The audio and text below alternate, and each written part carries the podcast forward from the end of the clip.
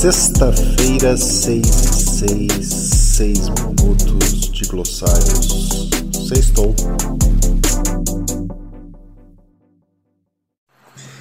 E aí? Seja muito bem-vindo, seja muito bem-vinda a esse nosso projeto. Sextou, mais uma vez aqui. Dessa vez a gente vai falar sobre resolução de imagens, seja ela sua imagem de satélite, sua imagem de drone, né? Tema bastante importante aí para você que quer entender um pouco mais sobre as famosas resoluções. São quatro, já dando um spoiler para você e quer entender um pouco mais sobre isso, de um jeito bastante fácil e descomplicado. Se você quer entender de uma maneira profunda, acho que não é aqui que você vai entender sobre isso, né? É em algum livro aí mais profundo. Aqui a gente quer descomplicar e não complicar.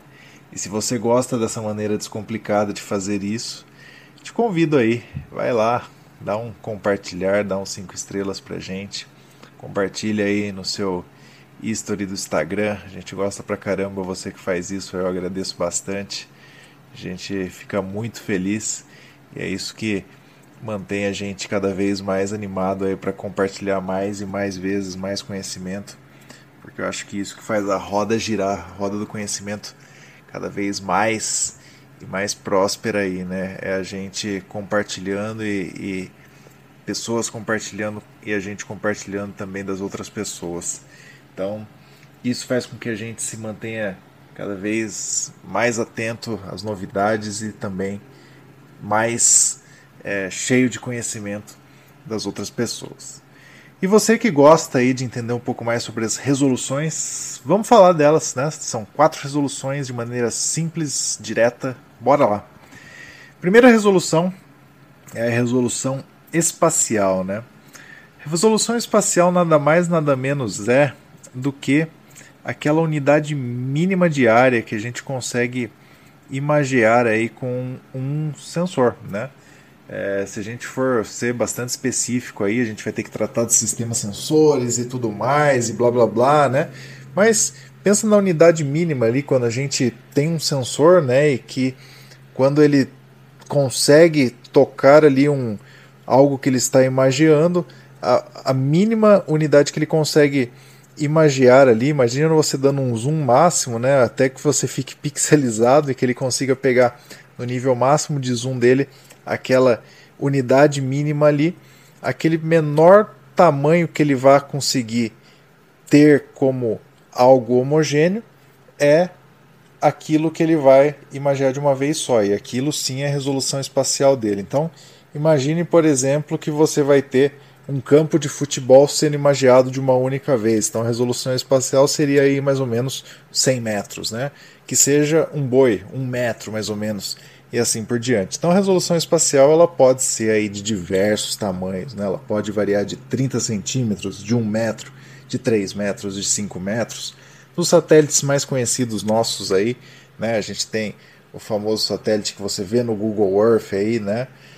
É de 30 centímetros aí a maioria das imagens, né? O satélite da Planet aí você vai ter de 3 metros, o satélite do Sentinel vai ser de 10 metros, né? Então, vários satélites que você vai ter resoluções espaciais diferentes. A segunda resolução que a gente precisa falar aqui é a resolução espectral. A resolução espectral ela diz respeito a faixas do espectro, né?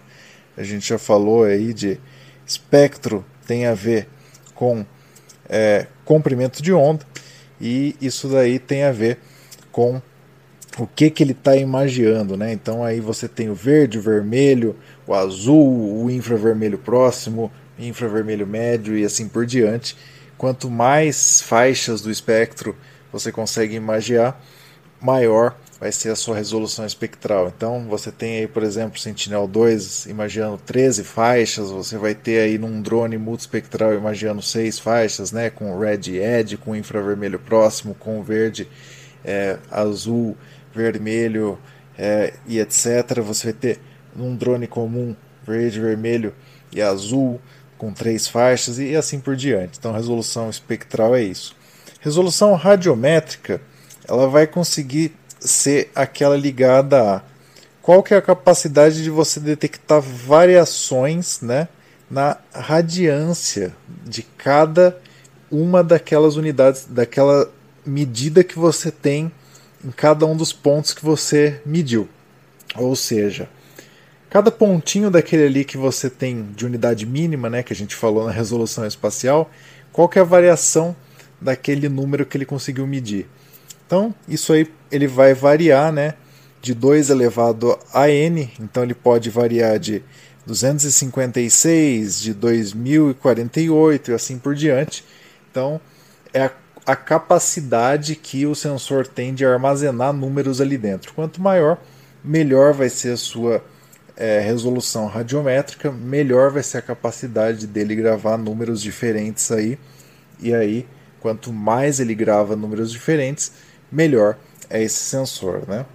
E por fim, a resolução temporal, né? Nada mais é do que qual que é a frequência de passagem desse sensor. Se você está falando de um satélite, qual é o tempo de revisita desse satélite? Se você está falando de um drone, quanto que é o tempo que você vai fazer com que esse drone voe novamente naquele local? Não faz muito sentido quando você fala de drone, porque você faz a resolução temporal dele. Né? Um satélite tem a resolução temporal mais bem definida, porque a órbita dele vai definir quando que ele passa novamente. Então isso é bastante importante quando você fala, por exemplo, de Sentinel-2, você está falando de 5 dias, quando você está falando de Landsat, você está falando de 16 dias, satélite sensor mode, você está falando todos os dias ele passando e assim por diante. Então, as resoluções a gente está falando disso. Espero que você tenha gostado de maneira bastante descomplicada e direta. Se você gostou, deixe seu like e a gente se vê semana que vem. Um grande abraço e até mais.